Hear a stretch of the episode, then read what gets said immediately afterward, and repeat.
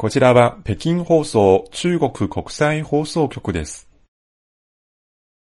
Let, let, let, let, let, let's begin now. Highway,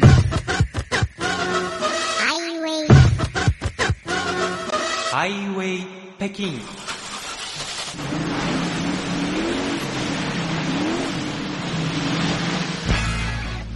お聞きの番組はハイウェイ北京 CRI 中国情報ラジオです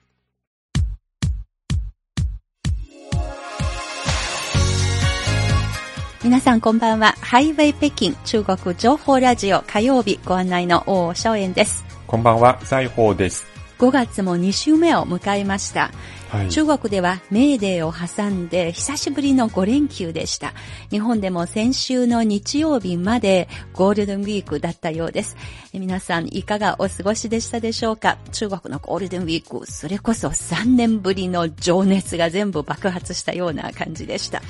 大変どこにいても賑やかなメーデー連休でした。うん。こんな中で季節がすっかり変わりまして、私の住んでいる団地には、えー以前もご報告しました。小さなため池があります。冬は水抜いてありますが、えー春先になりますと、だいたい4月の最後の土曜日あたりから水が入ります。本当にすぐにその水が入った翌日から夜になりますと、カエルの鳴き声が聞こえるようになりました。最近は夜パソコンに向かって作業をしますと、外はカエルの大合唱で伴奏してくれています。こんな気分で本当に季節が夏を迎えたと実感しています。はい。メーデーの5連休の最後の2日間、最高気温が2日連続で30度に上がっていてとても暑かったです。街に出かけてみたら半袖の姿がとても多かったですね。ということで今日の番組のメニューです。いつもの週刊ニュースファイルの後に今週と来週2回に分けてスペシャル企画です。中国では最近、フェミニズム、まあ中国語では女性主義というふうに訳されていますが、このフェミニズムに関する話題が大変ブームです。その日付役となっているのがなんと日本の東京大学の社会学者、上野千鶴子さんです。今日は日本語部の新入社員で、読書が大好きな主公さんを交えて、このトピックスについておしゃべりしてまいりたいと思います。はい。それでは、まず今日のオープニングナンバーです。中国大陸の若手歌手、ワン・シューロンの歌で、新門、心の扉。玉门山长几千重山，北山南总是风。人已远树须看火马，他身上不见踪。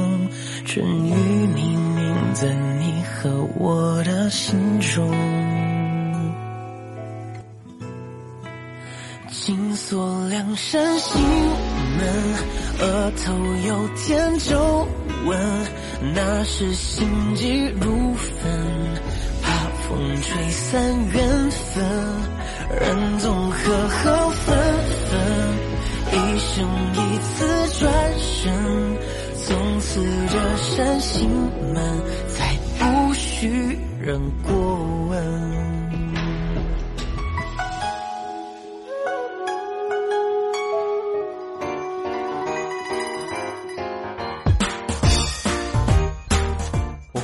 放送は北京放送中国国際放送局です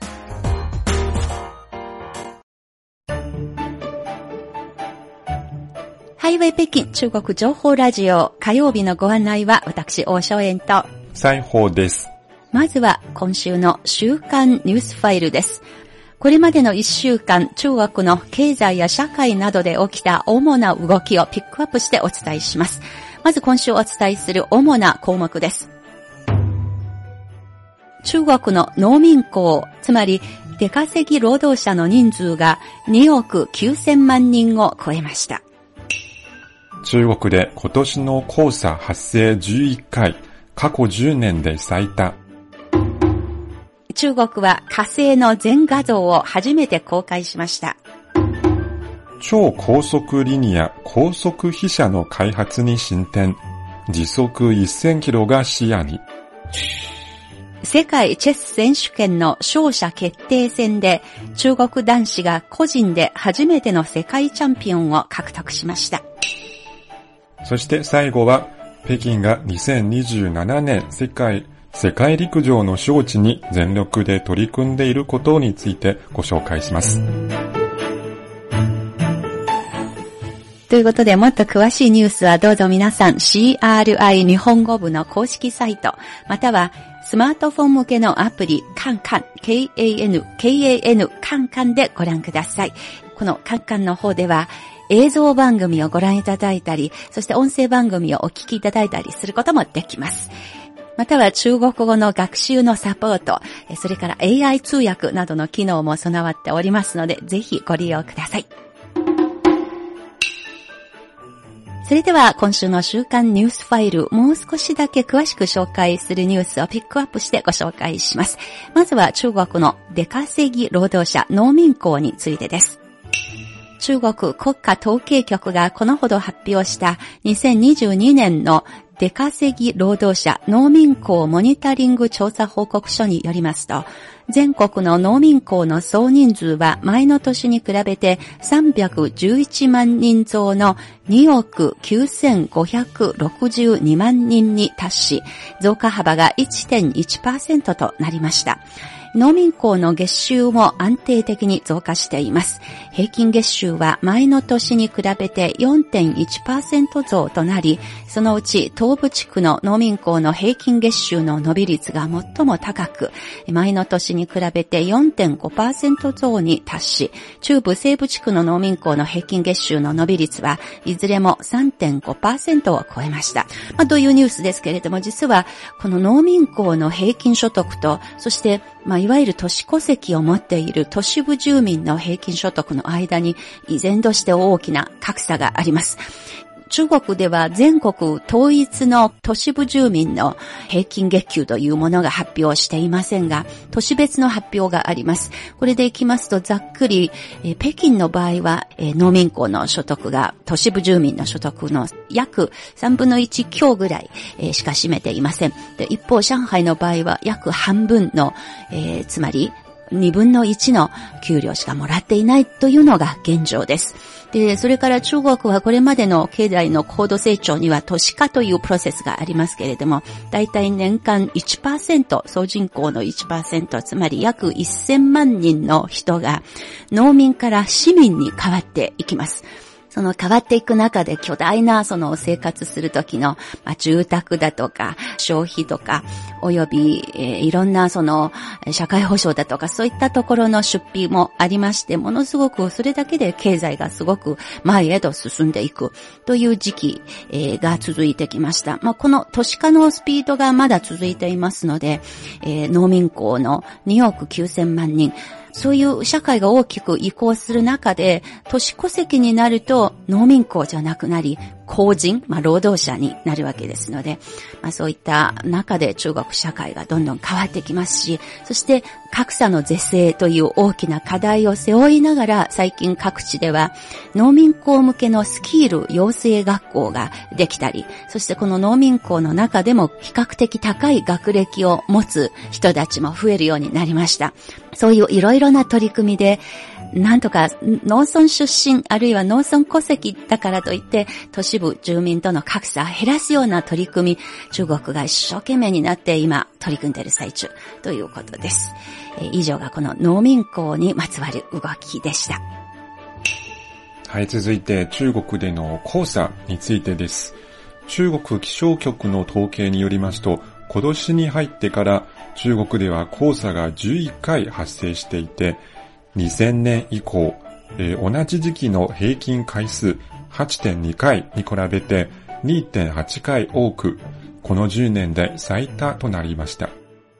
今年に入ってから特に3月は北部にある黄砂発生源地域の気温が例年より4度から6度高く、降水量が少なく、その上に冬に凍結した氷土層、土の表面の層の融解が加速しました。また、モンゴル国や中国北部の内蒙古自治区などの地域の植物が青くなるのが遅く、積雪も少なく、地表は黄砂が飛びやすい状態となりました。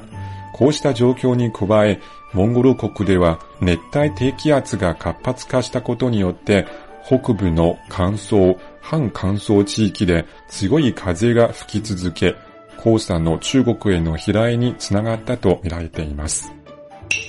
え次はサイエンスです。中国は高速飛車の開発で新たな進展を遂げており、最近では国内初のフルスケール超電導飛行試験を実施しました。将来は時速1000キロの走行速度を実現する見通しです。高速飛車は磁気浮上技術と低真空技術を組み合わせて超高速走行を実現する輸送システムです。研究チームはすでに山西省大道市に高速飛車のフルスケール試験ラインを建設しており、非真空条件下で行われた超高速磁気浮上電磁気推進実験で時速623キロを達成したということです。これ時速1000キロだと北京と私のふるさと安徽省1100キロですので1時間ちょっとではい。到達できますので、そうすると通勤券になると、そういうふうに、まあ、チケット代のことをさえ心配なければ、通勤は完全に可能になると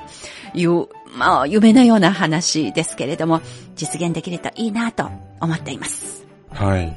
そして最後は、北京の世界陸上への招致です。中国陸上競技協会は、2027年世界陸上の招致都市の募集作業を終了しました。それに応募し、条件を満たしているのは北京市だけでした。北京は2015年8月に第15回世界陸上を開催しました。現在2027年世界陸上の招致に全力で取り組んでいます。今度は飛ぶ車、飛車ではなく、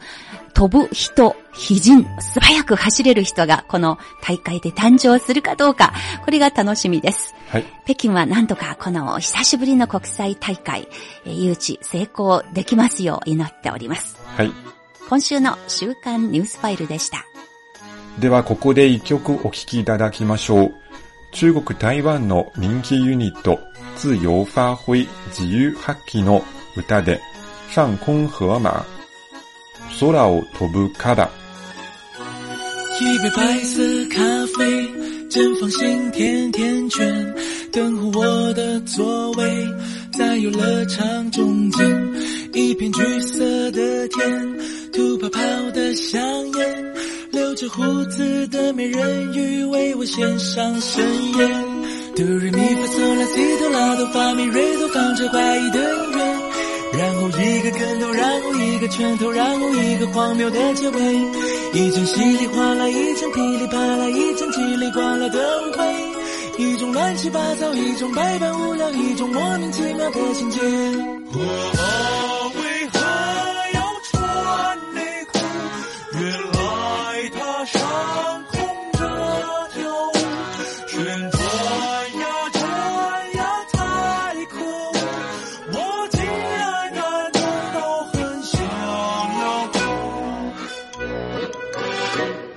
ハイウェイ北京中国情報ラジオ火曜日のご案内は私、大正円と、裁縫です。ここから雑談ルームです。えー今回の雑談ルームは中国で最近大変話題になっている日本人社会学者の上野千鶴子さん、そして中国のフェミニズムということです。えー今回は、あの、私と裁縫だけじゃなく、この日本語部でもですね、大変の読書家でもある若いこの人に来てもらいました。CRI 日本語部ではスマートフォン向けのアプリ、KAN、KAN といって、カンカンというアプリがありまして、その運営を担当している主光さんです。まず一言ご挨拶お願いします。はい。皆さん、こんにちは。また会いました。北京放送オフィシャルアプリ、カンカンの運営を担当している主光と申します。よろしくお願いいたします。はい。そもそもこの雑談ルームに上野千鶴子さんを取り上げるという提案も、まさに主光さんからのあのアイディアでもありまして、そねそしてたくさんの上野さんのご本も読まれた、ええー、主公さんですので、今回がまずですね、このラジオをお聞きのリスナーの皆さんもお気づきかと思いますが、うん。最近日本の、まあ、大手新聞をはじめ、たくさんのメディアでも、中国で大変ブームになっている上野千鶴子さん関連の記事とか報道とかが随分行われていますが、はい。確か中国でも、もう日に日にこの人気の度合いが高まっているということを私も実感はしていますが、まず上野千鶴子さん、中国でブームになったきっかけみたいなものってどんな感じですか、主公さん？はい、そうですね。えー上野千鶴子さんが中国でブームになったきっかけは3つあると思います。三つ？はいそうですね。まとめて言うと、えーまずは19年の春、上野千鶴子さんの東大入学式での祝辞、はいそして、あの、フェミニズムについて北京大学出身のインフルエンサーたちとの対談、はいで、そしてあの中国でどんどん出版されている上野千鶴子さんの作品になると思いますね。はい。ということで、この雑談ルーム、えー今回はなぜ中国で上野千鶴子さんがブームなのかということをめぐっておしゃべりをしてまいりますが、で、来週は、ではじゃあ中国は今フェミニズムの現状どうなっているのか、何が話題なのか、といった背景で、この上野さんのブームを作り出したのかということにフォーカスして話を進めてまいりますが、主公さんがもうちゃんと整理してきました。3点あるということなんですが、まずは2019年春の東京大学入学式での祝辞ということですけれども、はいそれは、まあ、インターネットとか、まあ、日本では YouTube、中国ではビリビリなどを通して、そのまま、あの、見ることもできるわけですけれども、その具体的にどういったようなところが中国で反響を呼んだのでしょうか？えーそうですね。実は私も初めて上野千鶴子という名前をお伺いしたのも、はいその19年の春の、えー東大入学式の祝辞でしたね。それはリアルタイムだったんですか？リアルタイイム、リアルタイムではないんですけど、当日、その、えースピーチの後、すぐに中国のウェイボーで、中国の SNS でトレンド入りしましたので、なるほどそれで見ました。それで2019年の春の時からも多くの中国の、あの、まあ、インターネット使う人たちの間で名前知られるようになったわけですね。そうですね。はい。なるほど。はい。まあ、通常の入学式スピーチは、う私の感じだと、皆さん頑張ってください。お明るい未来があなたたちを待っている。というイメージですけど、はい。まあ、上野千鶴子さんの祝辞ではこう言いましたね。うん頑張っても報われない社会が待っています。これは私だけでもなく中国若者の間でも大きな反響を呼びました。はい厳しいけれども、ある意味真実言われてますものね。そうですね。はいまあ、上野千鶴子さんによると、これは日本の女性の現状に当てはまります。うんまあ、成績が男性よりいい女性が社会に出ると、急に性差別に直面しますけど、中国の若者によると、これは今、私たち若者の現状に当てはまります。あの、まあ、小さい頃からずっと親に、えー一分耕耘、一分收穫。はい一部の努力、一部の収穫。まあ、努力すれば報われると言われ続けてましたけど、はい。まあ、大一部の努力、一部の収穫という意味は、つまり努力した分は、あの、必ず報われるので、はいという意味なんですね。そうですね、そうですね。はいはい。まあ、確かに言われてますね。はい。はい。えで、まあ、大学を出るまではそうでしたけど、社会に出て、まあ、その、子供の時と同じく、頑張って頑張って真面目に働いても、報われない現実に直面してしまいますね。だから、その、頑張っても報われない社会が待っていますといううん部分はすごく、まあ、みんなの気持ちを、あの、はい代わりに伝えてくれたっていうことですね。なるほど。代弁できたような、まあ、中国人の若者の金銭にも触れたわけなんですね。はい、そうです。だけれども、まあ、厳しいけれども、私がそのスピーチの中でやっぱりそれと関連して印象に残っているのは、はいどこの大学って聞かれた時にあ、東京大学ですと、男男子学生はそそう答えますが、女子だと東京の大学ですと、うん 微妙に変わってくる。中国ではそんなことないんですよね。北京大学です。北京の誇りを持っ大学です。て言えると思いますよそうですねね。大共に学とも。堂々とはいいう風な、そういうイメージですよね。そうですね。はい。まあ、そういう国境関係なく、あの、報われない社会があなたたち待っているということを、まず、鋭く、あの、皆さんに伝えたわけですけれども、他にはどうでしょうか？うん、そうですね。もう一つフェミニズムについて、啓発的な発言がありました。ほフェミニズムは弱者が弱者のままで尊重されることを求める思想です。はい。まあ、現代では、えー女は男の付属品、女は必ず守られる方と言ったら、まあ、みんなは、それは違います。それは正しくないですと言うでしょうね。あの、まあ、今、公の場でみんなは、あそれは違いますって言えますけど、そういう時代になったんですけど、でも、ちょっと、行き過ぎて、女は男のように振る舞いをしなければいけないと思ってる人も少なくないですね。う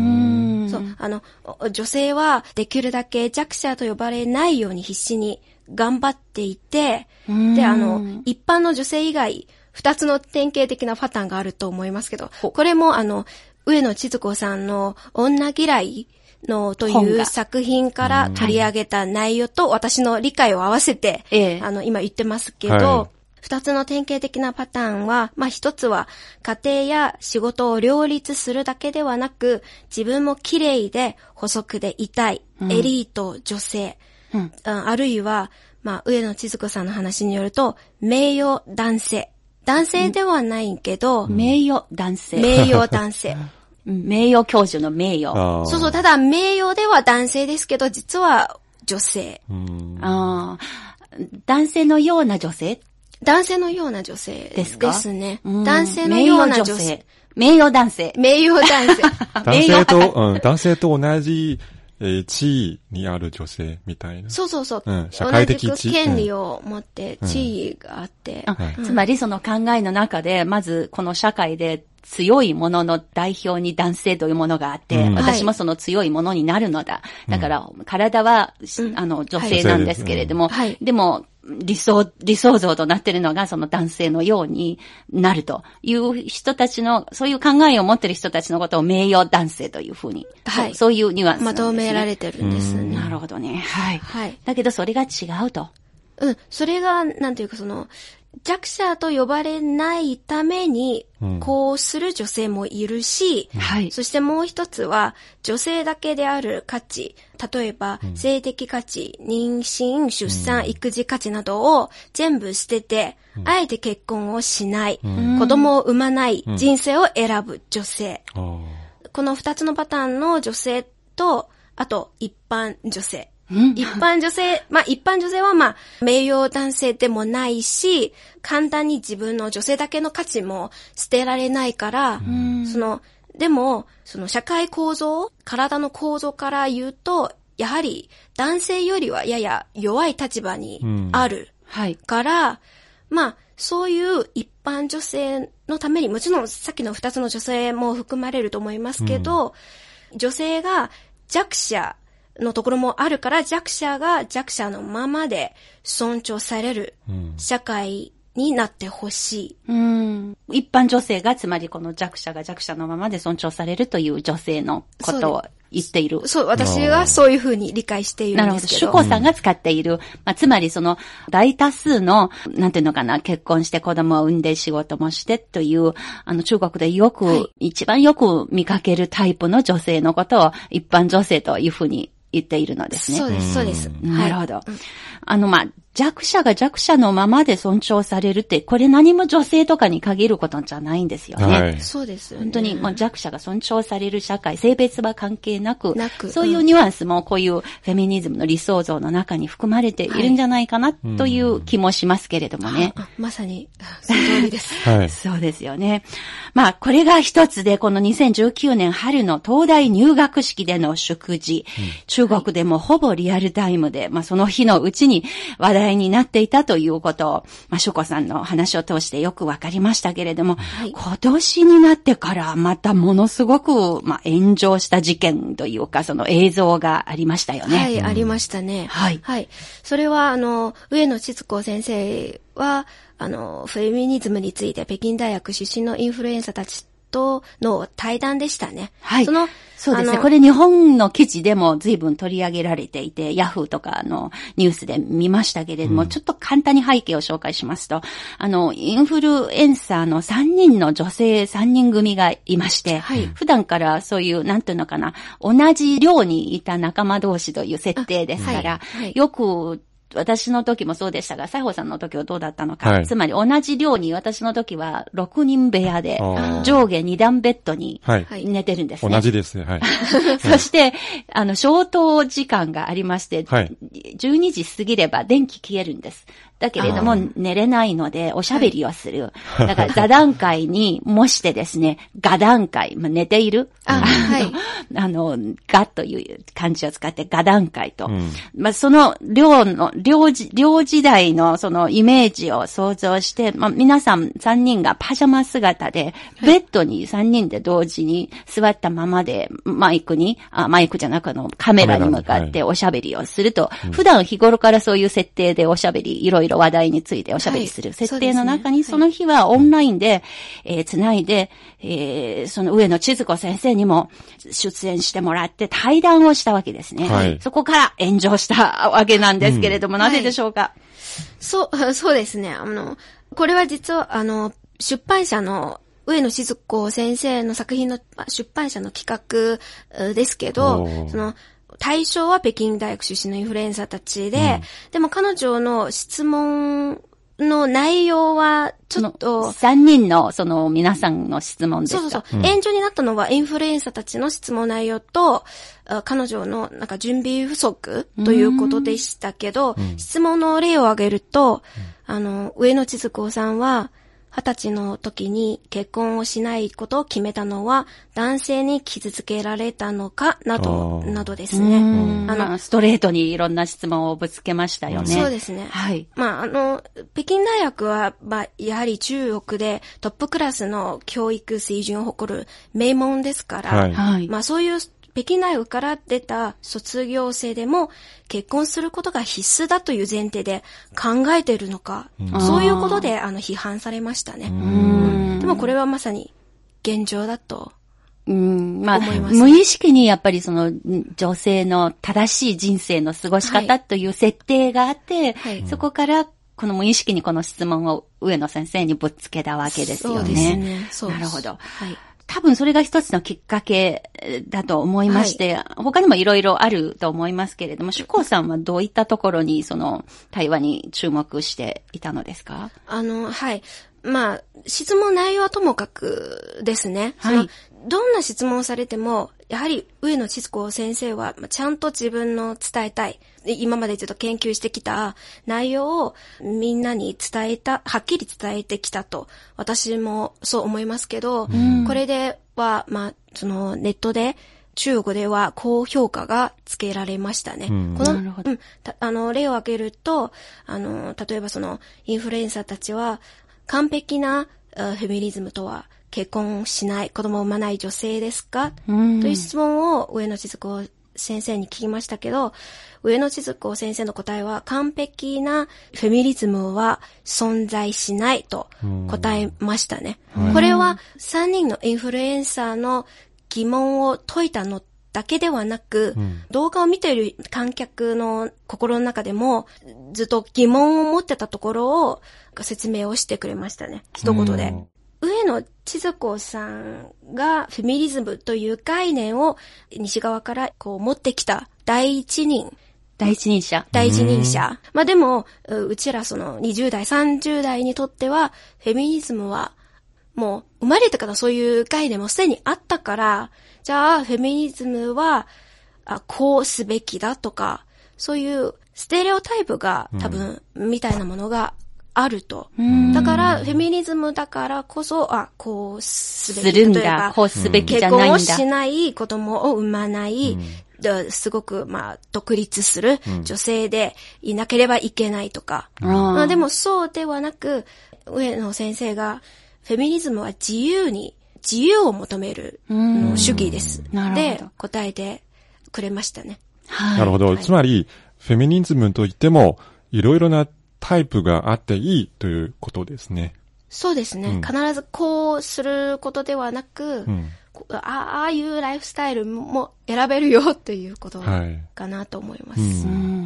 あの、炎上した理由、私はそんなに詳しくはないんですけれども、個人的にこの対談を見させてもらいまして、今、主公さんが指摘したように、確かにどんな質問が出されてもですね、上野千鶴子先生からは非常にその聞いてて栄養になるような、そういう答えをしてくれた点が、ものすごく印象に残りました。はいまあ、この女性3人組が、こうやっていつものパジャマ姿でベッドに座ったままで対談に参加したという点では、私はそういう形は、あの、特に、あの、そんな変には思わない。まあ、これも一つのスタイルかなと思いますが、ただやっぱり若干気になった点というのが、ものすごくその狭い範囲で、そのフェミニズムというものをこだわっていて、その理解をしていて、で、その枠にはめたような考え方で、随分いろんな質問をした点と、あと、かなりもう3人とも割と、まあ、言ってみれば成功している女性というか、はい。そういう何気ないようなところから出ているような優越感みたいなものが、どうしてもやっぱりその滲み出ている、はい。そういう点があったのかなとは思いましたけれども、西郷さんはどうなんですか？このインフルエンサー3人組についての印象みたいなものは。そうですね。この3人、ずいぶん前から、あの、中国のネット上で有名になっていて、はい私も何回かその、あの、映像を見たことがあるんですけど、私の見た感じでは、3人とも、先ほどお二人が言ったように、北京大学の出身ですので、どちらかというと優等生でエリートのイメージがしますね。はい。しかも、その話の内容から聞くと、北京大学が自分のえー人生に何をもたらしてくれたのかとか、あと、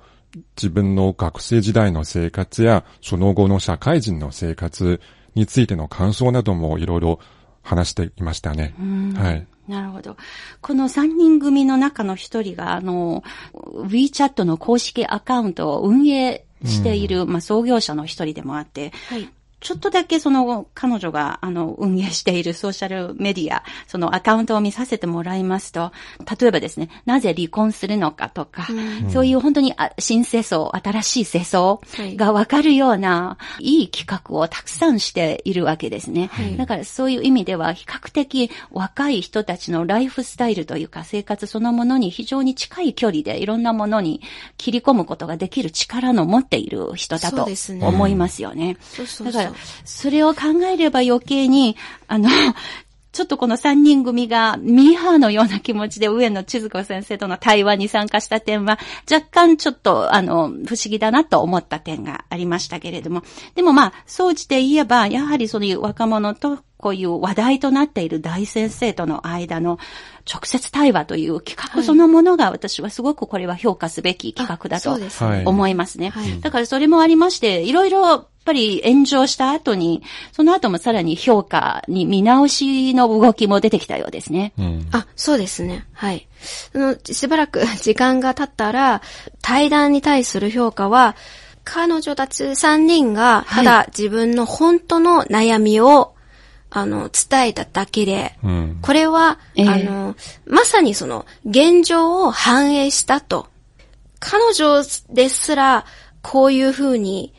縛られているのであれば、この三人のか、はい。彼女たちですさえ、はい。そのような縛りをいろいろ受けているのあでうん、これはむしろ私たち身が置かれている社会そのま,、ままが、あの、映し出されている。そう、そう。いう見方なんですね。そう、そう、そうですね。だからそういうじ角度から見ると、まあ、やはり、あの、価値があると、うん。みんない今はそういうふうにコメントをしていますね。うんこれはちょっと一歩距離の置かれている見方でもあって、はいつまりこの対話自体が今の中国のフェミニズムがどこまで進んでいるのか、それをありのままに反映されているはい一つの物差しになっているというような評価ですね。そうです。はい。あの、とにかく上野千鶴子先生、いろんな本がこれまで中国でも翻訳出版されていますが、